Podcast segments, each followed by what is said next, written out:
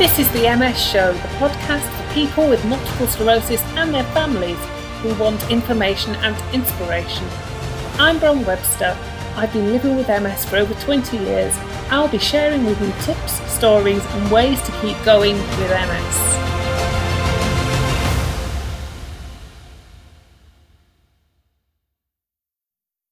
Hi, and welcome to the show.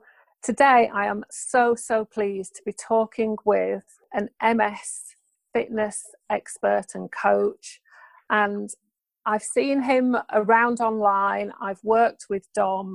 So, we're going to be finding out what Dom's doing to help the MS population. Please welcome Dom Thorpe. Hi, Dom. Hiya, thanks for having me. That's all right. So, um, you're here, and I know you do lots of online fitness.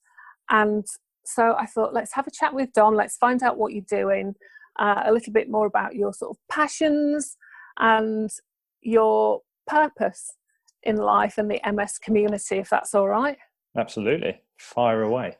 Yeah. So I guess right at the top, Dom, what's your background and how have you arrived to be doing what you're doing? I suppose start from when I was young. So I'm a child of divorce, and from the age of about five, it was me and my mum living together. And, uh, and my mum had MS, which is one of the reasons why I do this. So we, we grew up together in the Shires in, in Buckinghamshire, moved around a lot, uh, and eventually came to London to do university, where ironically I studied engineering. Uh, but, but it was while I was at university working in the gym part time that I kind of fell into uh, uh, a role in the fitness industry, specifically for sort of disabilities and chronic illnesses because of my mum's background. So, and and that's kind of what's brought me to where I am today. Hmm. And so you started out, I guess, wanting to help your mum. Well, sort of yes and no. So I was actually a bit late, unfortunately, to help my mum. So uh, to give you a bit of a timeline, like I, I, I'd graduated from university and was working in the gym part time. So fitness was becoming a thing. Uh, and, and, what I actually did was I applied for a manager's job there. And at this point, my mum was. Uh, this was when she was becoming quite disabled. Uh, like she, for most of my life, she'd been one of these uh, well you would describe her as an invisible illness type of person. So you know she she would tell me she had ms but i couldn't really see anything and she didn't really talk about any any challenges that she was facing. But when i left and went to university it seemed like everything seemed to re- decline quite rapidly. And she in the space of like that sort of three to four years she went from being sort of perfectly able to walk around to being full-time wheelchair user. Uh, so so I was working in the fitness industry, uh, but at the point I, I, I was a bit of a, a, bit ignorant, to be honest. I kind of thought uh, people with disabilities or chronic illnesses or MS couldn't exercise, uh, and I think that's what a lot of people were told in the olden days. So. Mm-hmm. It wasn't until I saw the opportunity to go on a course which was specifically for fitness for people with disabilities. That was the title of the course. And it sort of sparked my interest because having my mum in in the position that she was in i thought disabled people can't really exercise but let's see what this is about. And i went on the course and i came away thinking wow like this is actually something that's hugely important.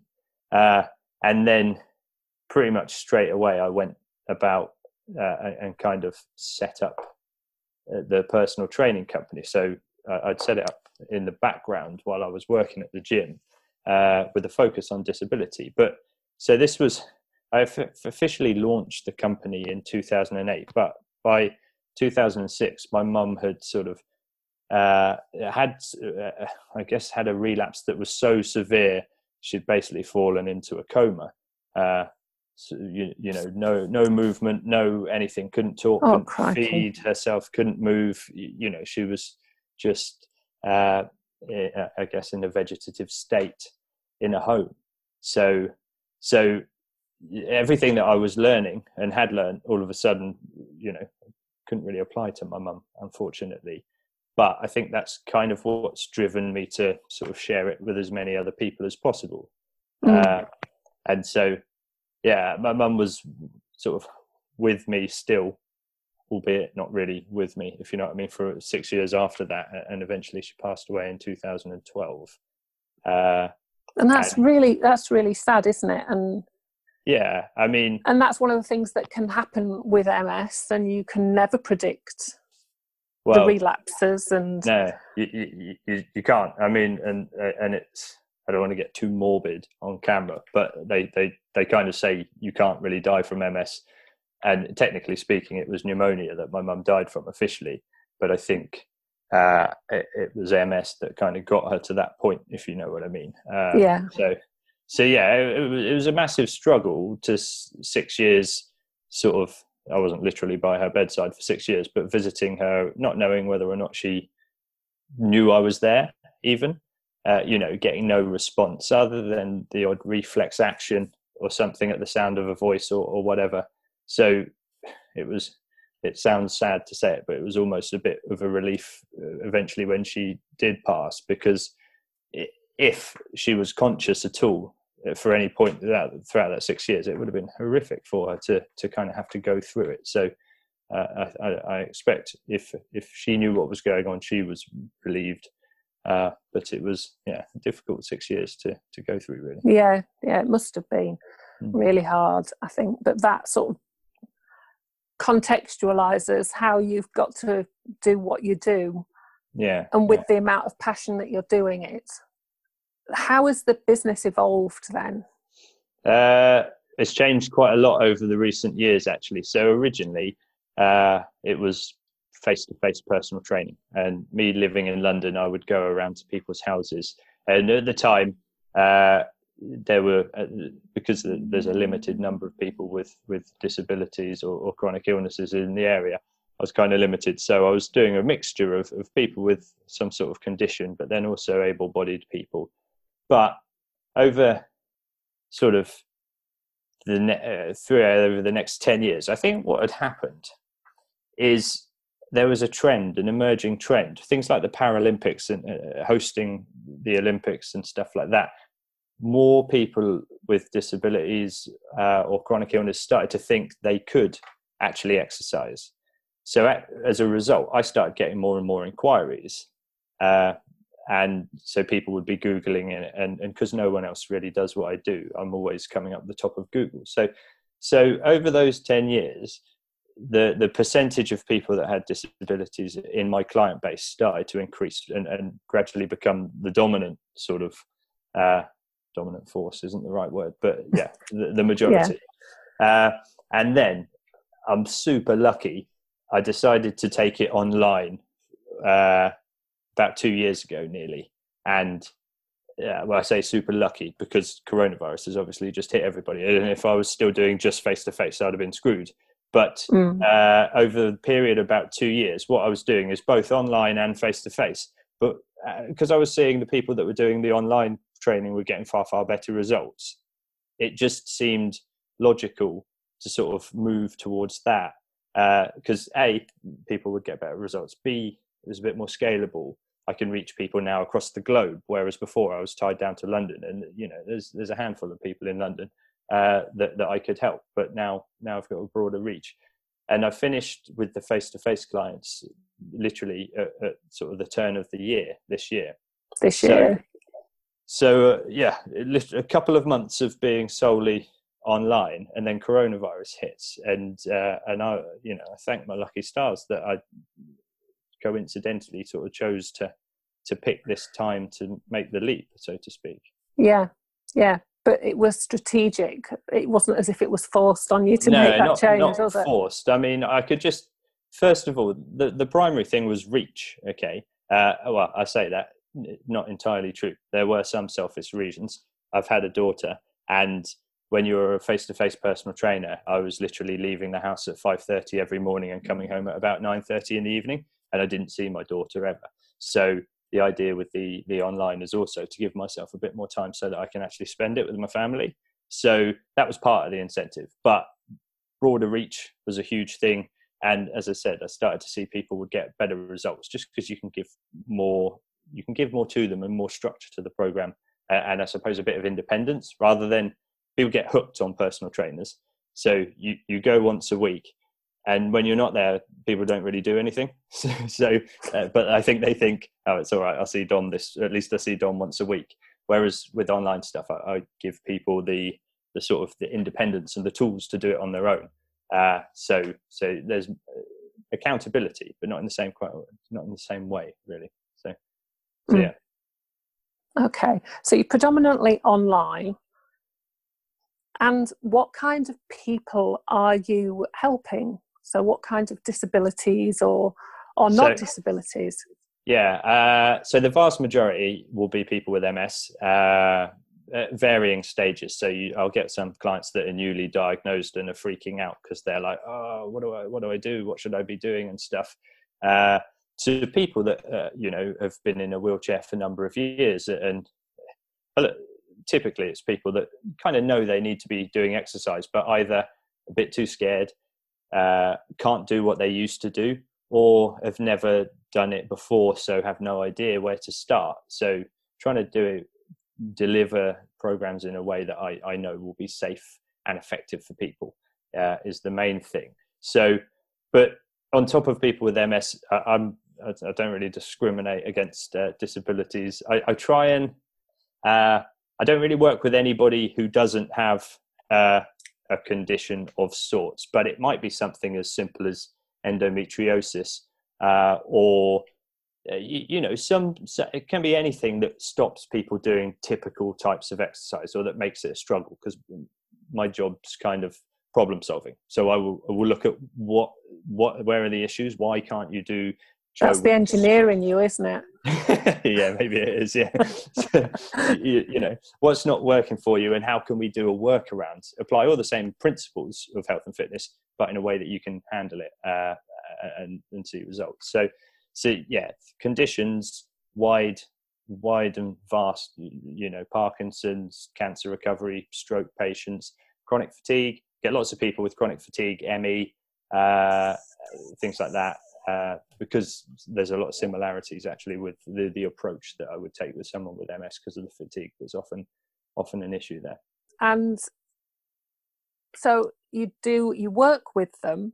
What does this working with them look like?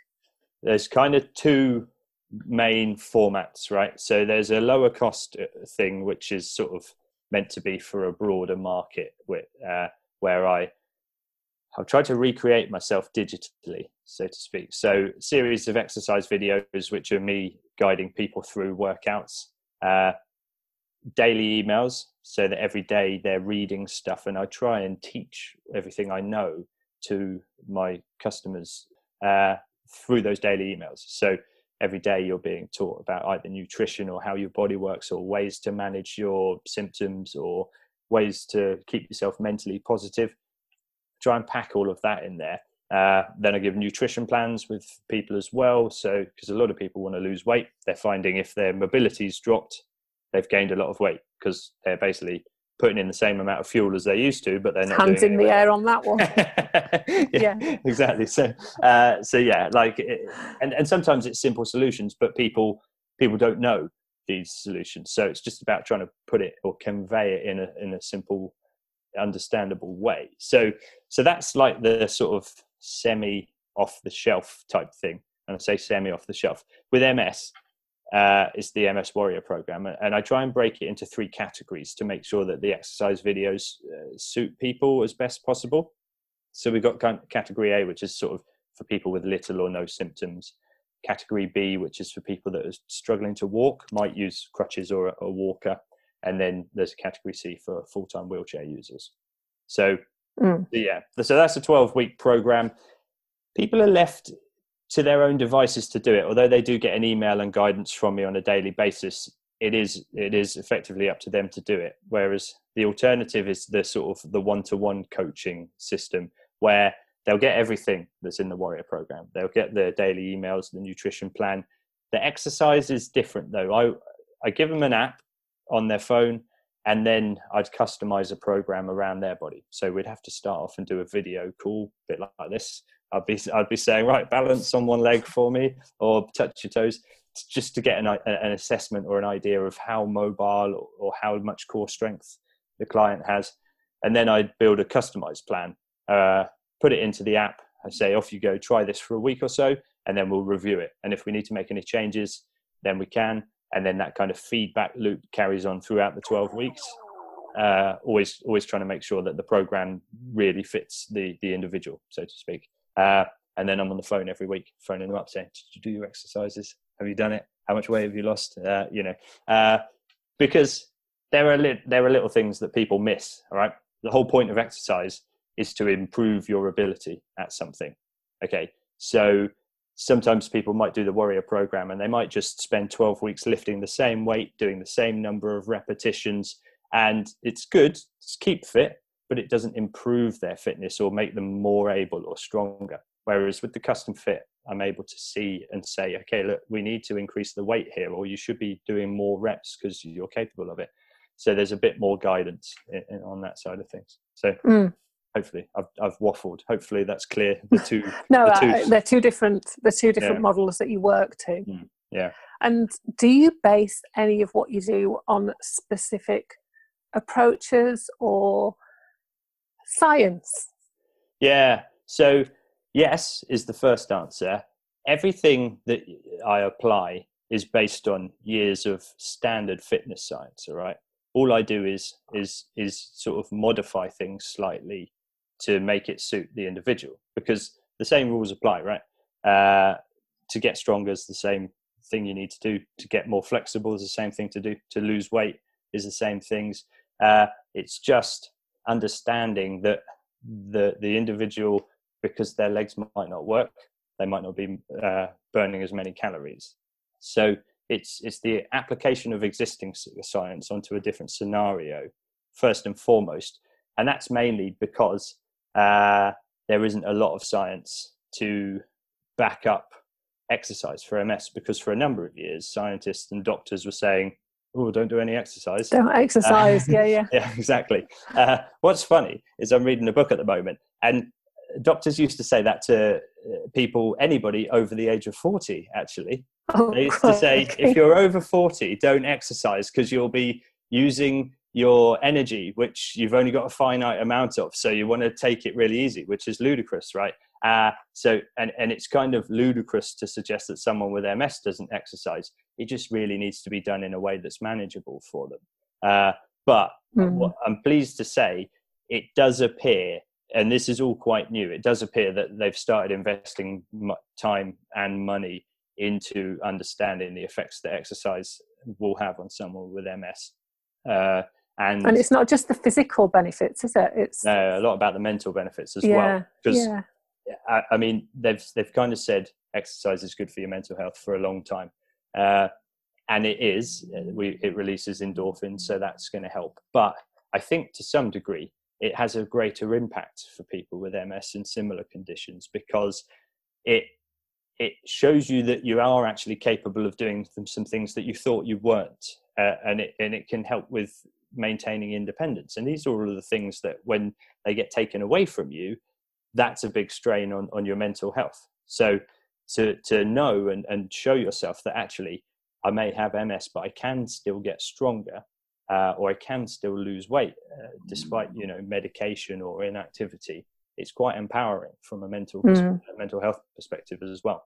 Uh, so yeah, so there's there's there's emerging evidence at uh, at the moment. I know the MS Society have done some fairly basic studies on on fitness, and they're looking more at resistance training now rather than cardiovascular training because resistance training is a bit better for functional strength, which is probably more important, I think. Uh, so, so yeah, there's. Yeah, there's definitely a benefit, and I know for me personally, I think within the last few months, I've emerged from what has probably been an 18 month relapse. Okay. Um, even though I'm apparently secondary progressive nowadays, which is something I don't really acknowledge the different labels.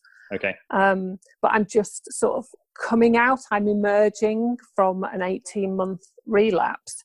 Yeah. And I've been on the walks that I normally used to run on, and I'm thinking, oh, maybe one day, maybe one day I'll be able to jog again. Um, okay. You know, and just working on all of this. So there are endless possibilities, I think, with MS. it's yeah. an ever moving landscape, isn't it? Yeah, absolutely. And I've got a bit of a theory about the the whole sort of secondary progressive uh, uh, sort of diagnosis, and and this is just uh, uh, an anecdotal theory. It's not based on any science at all. But it seems to me that, and the numbers will back this up, the majority of remit relapse happens to younger people, uh, and people who get diagnoses later in their life tend to be diagnosed with either primary progressive or it's later in your life that you move from remit relapse to secondary progressive. And it seems fairly logical to me that the difference is as we get older, our body doesn't recover to the same degree. Uh, and this is fairly well backed up uh, knowledge, uh, uh and we've known this for many years. So if you have something that's uh, attacking the, the, the myelin sheath, causing you problems, if you're young uh, and fit and healthy, chances are likelihood of regrowing or recovering is quite high. But as people get mm. older, their their ability to recover from those relapses, I think, deteriorates. And I think at that point, that's kind of when you're transitioning into it. And uh, again, just a theory of mine, but it, it seems fairly logical. Mm. And no, I, I, I agree with that. You know, our bodies are redu- are reducing in the ability to be able to recover. Definitely, I'm going to be 50 this year Okay. And I'm thinking, before I hit 50, I want to really see what I'm capable of, um, even though I've got MS. Good. You know, you can never give up. Um, so, and that's really, really important to me. And I guess just thinking about things, how do you keep people motivated? Um, so I know you've said you do the daily emails and things. How do you do that with some somebody who's got this chronic illness? Uh, yeah, that's that's the biggest challenge actually. Trying to the, the, the mental health is often the biggest barrier for people to exercise because it's doing the exercise is often the simple part. It's having the mental strength to stick to it when times are tough, or if you've had a bit of a relapse, or you've had something that's bad happen into your life. So, I try and I try and start by encouraging people to focus on the, the more positive aspects of things. So rather than looking at what you've lost, uh, you know, and comparing yourself to where you were previously, which is not productive in the slightest from a mental health perspective, is to try and look at where you are now and where you need to get to. So, uh, you know, we can use you as an example, right? So, I don't know how fit you were in previous years, but it doesn't really matter. There's no point focusing on that. You're coming up to your 50th birthday. You want to think, right, what can I do today where would I like to be by my 50th? And start focusing on that because you will see improvements if you start doing stuff. And to focus on those small improvements is more important and more positive and beneficial to focus on, oh, um, you know, I, I used to be able to do this or that or whatever. It really doesn't help. So, yeah. so, yeah, yeah. so taking that stance initially is the main thing. Uh, but uh, also trying to give people a bit of an understanding that certainly with MS, you're going to have crap days, right? You're going to have days where you'll go into the gym or your living room and do your workout and you'll perform outstandingly. And then the next day, you might have a really rubbish day.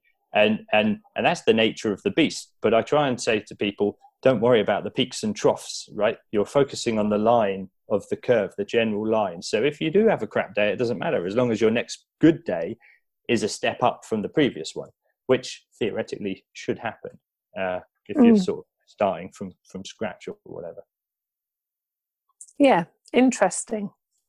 Particularly mm. like using me as an example. Do you, do you? not sure. I'm not sure about that. So um, who do you know that's been recently diagnosed with multiple sclerosis? Wouldn't it be great if you could meet other people without having to leave your own home? Well there's a facebook group just for you. In Facebook, search for MS Newly Diagnosed. All you've got to do is answer the join questions, and if you've been diagnosed within the last nine months, this is the place for you.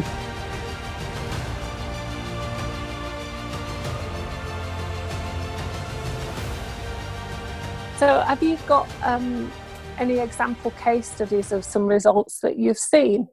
Yeah, loads. I mean, this is like there are thousands of people doing my program. So uh, people are posting in my Facebook group all the time about big wins. I try and encourage it as part as part of the positivity thing, I suppose. Every Wednesday, I have something called Win Wednesday, where I get people to post their little achievements, no matter how small they are. But uh, but I recently did a webinar, and I used three good case studies to highlight the the, the major issues that people uh, that a number of people that I surveyed mentions, and those are going to be uh, mobility or improving mobility, overcoming fatigue, and then controlling your weight. Uh, and so I used these three examples of people, and Fran was the first one who who came to me with uh, quite wobbly legs, like she described herself as Bambi, basically, uh, you know, like the Disney movie cartoon. So uh, and she had a goal which was to to walk up some steps in the garden without holding on to somebody because at the moment she would need to hold on to her husband or, or, whatever. And so i gave her a program and it was only it did, only took her six weeks like of the 12 week program and she was able to send me a video of her walking up not just up the steps but down the steps free hand you know. And it you know it looked it looked controlled like she said she said it required a lot of concentration. Uh, so and i dare say she still felt slightly nervous but it was the fact going from not being able to do that at all to actually being able to do it and uh, you know and, and, that was six weeks ago now now she's even in a, a slightly better position so uh, so that that kind of highlights the mobility side of things uh, there's i used an example of someone with a fatigue like i don't like uh, I don't make any false promises. And one of the things I say about fatigue is you, are not going to cure it necessarily. It might go away if you're lucky, and it might not. Uh, but there are a few things that you can do to manage the fatigue, and that's eat a sensible diet uh, and and train sensibly. Like, don't go and do like high intensity interval training. Don't go and do marathons, uh, things like that, because that will leave you messed up for the next probably a week. Uh, but one woman I've been working with for nearly two years, and she's actually got uh, ME, uh, so severe fatigue, like many days spent in bed, uh, doesn't often leave the house. Leaving the house is the sort of thing that will put her back in bed. So, but she's pretty much worked out with weight training style exercises for almost two years without fail now, and she's got incredibly strong as a result of it. Like her strength is is increased almost threefold. Uh, mm. from just being consistent with it and doing it in the right kind of way that that's manageable for someone with fatigue, and it, it does need to be sensibly done. Uh, but you know, she's not it's not cured of fatigue, and that's not the point of it. The point of it is to still be able to maintain exercise and function despite something as crippling as fatigue that you think is going to stop you from doing anything. So, so I mean, th- those those are some quite good sort of training examples. And then I use one example of someone who uh, it's a weight loss example because people come to me at, sort of at the end of their tether thinking they've tried everything with regards to weight control. And, and it, to me it's quite simple. Uh, it's about if you if you're not driving the car anymore you don't need to keep filling up the fuel. Uh, uh, uh but people have this perception that you need to eat a healthy diet. You've got to eat breakfast. You've got to eat lunch. You've got to eat dinner. Your majority of your food needs to come from sort of grain based things like you know bread rice and pasta which is all nonsense, of course. Uh, so uh, a client called Kate who could literally only move her neck and her arm. Okay, so she was a wheelchair user. She was never going to burn off the body fat through exercise. Uh, but what I just taught her how to eat properly. I, I, just said, look, you don't move, right? You can't eat what I eat. You can't eat what your mate eats. You've got to eat what's sensible for you, and you're certainly not mm. going to die. If anything, you're less likely to die if you start eating the right kind of stuff. Uh, and she lost loads of weight. Like she, because she described me, she, she, described herself as a blob when she first came to me, because she oh, couldn't really move. She couldn't really move, and she was, you know, she felt so overweight. But by the end of it, she, she, she'd lost enough weight. Uh, I, am sure she carried on actually, but what she'd learned is how to do it for herself and how to eat mm. sensibly without cravings or binge eating and things. So, so yeah, mm-hmm those those are three good examples that cover various quite important aspects of, of uh, sort of yeah. Yeah so you're kind of all encompassing with the stuff that you do. Yeah um, to um, to help with the lifestyle. I've got to just comment at this point and we're obviously on a video call um, and dom's sitting there and he's got a t-shirt that says daddy pig. From Peppa Pig. Yeah, um, we picked this up at Peppa Pigland when I took my daughter there uh, about six, six, months ago. I cut the I cut the sleeves off though, like they, they, it didn't come like this. That's uh, oh okay. You've that's, customised the Daddy Pig look. That's, that's what I do with all my t-shirts, you know. Uh, so I thought I've got to point that out. So now you can visualise as you're listening into the podcast, you can visualise Dom at the other end talking all professional, and then he's got Daddy Pig from Peppa Pig yeah, I, I on his I chest. I don't take myself too seriously. In, in oh gosh, um, is there anybody that you've met that you've not been able to help? Uh, yeah, well, yeah. I mean, you're waving at me, so I can't remember what you you signed up for my Flab program, didn't you? Uh, yeah, I did. And uh, what was what when was I wasn't in a good place? Yeah, I wasn't in a good place. And this is it. It, it. This is what I say. This this business model, the major drawback or the only real drawback is the the the mental health side of things. If you're not in the right mental space for it, it's not going to happen because I'm not I'm not able to go and knock on your door and say, right, Bron, come on, let's do some exercise. But equally, even if I did that, I'm not going to stop you from eating junk and stuff throughout the week unless I was there 24 7 with you uh, there's not a lot you can do to help people until they're ready uh, mentally. Uh, mm. is is probably a good point, and that's happened uh, a couple of times. Which is, I know I say to people, I give a full money back guarantee because I want people to sign up knowing that there is very little risk. Like, hopefully, I fill them with confidence that there's no risk in the stuff I'm going to give them causing any issues for them. Uh, but the, the, risk is that they're not going to do it and they're going to have spent their money and lost it. So I say, look, if you're if it doesn't work for you or whatever, you're entitled to a refund. Uh, and that I think is is quite important when you're dealing with chronic illnesses and, and mental health conditions as well. I think it really is. Mm. Yeah, and you know, I I admit that I've obviously been in an 18 month, however long it was, the doldrums of facing up to, you know, I'm going to try a mobility scooter and just feeling really down about things generally. Mm. Um, and it, I think there is a big part of this where it's down to mental attitude and feeling that you're in the right place at the right time to yeah. do this. So, yeah, and that must be really frustrating for you sometimes as well.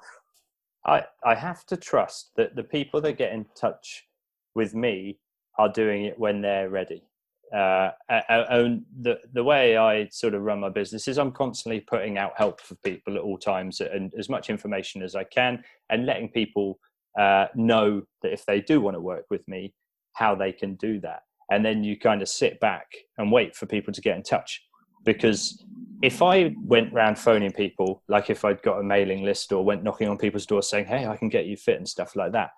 Uh, it, it, it doesn't happen. It just doesn't happen mm. until people are mentally ready. So the the assumption is that when people finally decide to contact me, they've they've they've made the right sort of steps in their mind and they are ready to do it.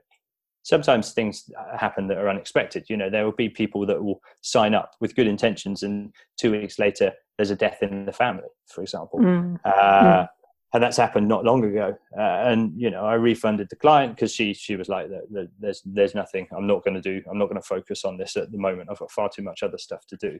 So you know, it, there's an assumption that people are ready, but you never really know what's around the corner, unfortunately. Mm. Yeah, absolutely.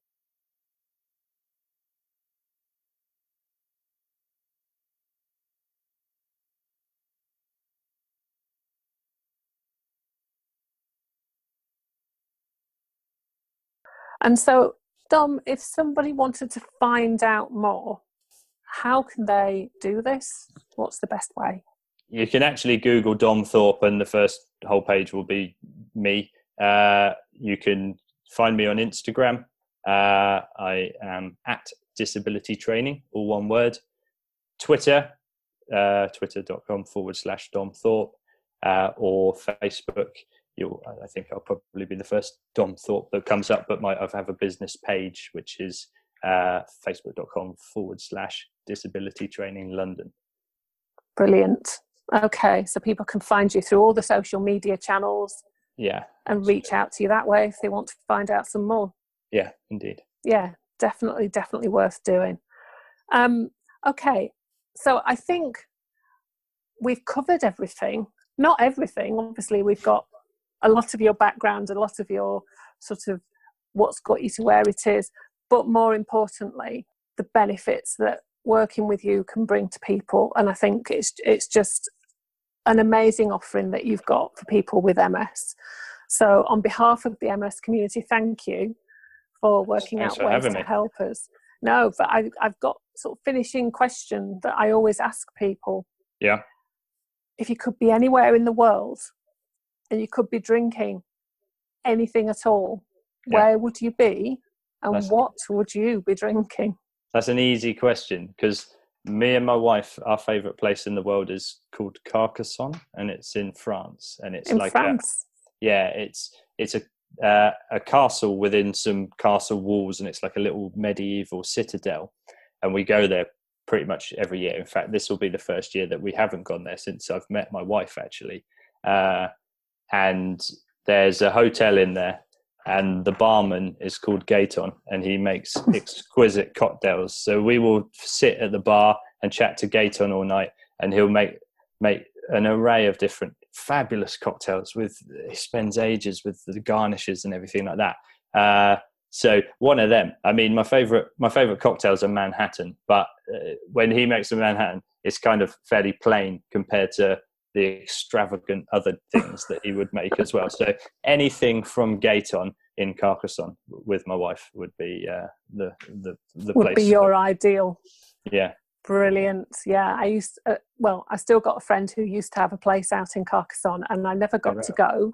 Okay. Um, and she told me how many little tiny steps it had to get up to where the bedroom was. And I thought, mm, maybe not, maybe that's not the place I should go and stay anyway. yeah. But she used to rave on about Carcassonne and being so beautiful. So, Yeah, a- yeah, that amazing. sounds like a great thing to be doing. Yeah, there's, So- well, when uh, when lockdown sorts itself out, maybe maybe we'll have the chance to go back out there. I don't know. Yeah, I'm sure we will. Yeah. Thanks ever so much, Dom, for joining me today and telling us so much more about you and everything that you do. Really glad you could join. Thank you. Thanks for having me. It's been nice talking. There's a five day challenge. This five day challenge is exactly what you'll need if you've recently been diagnosed with MS and you want to regain an element of control in your life. Details of how to find the group are on the Multiple Success Facebook page. Thanks so much for listening to today's MS show. Please subscribe, rate, and review this podcast. And if you'd like to get more involved with the MS show, why not join our Facebook community? Just search Facebook for the MS show. Come back soon for another dose of MS information and inspiration. You've been listening to the MS Show podcast.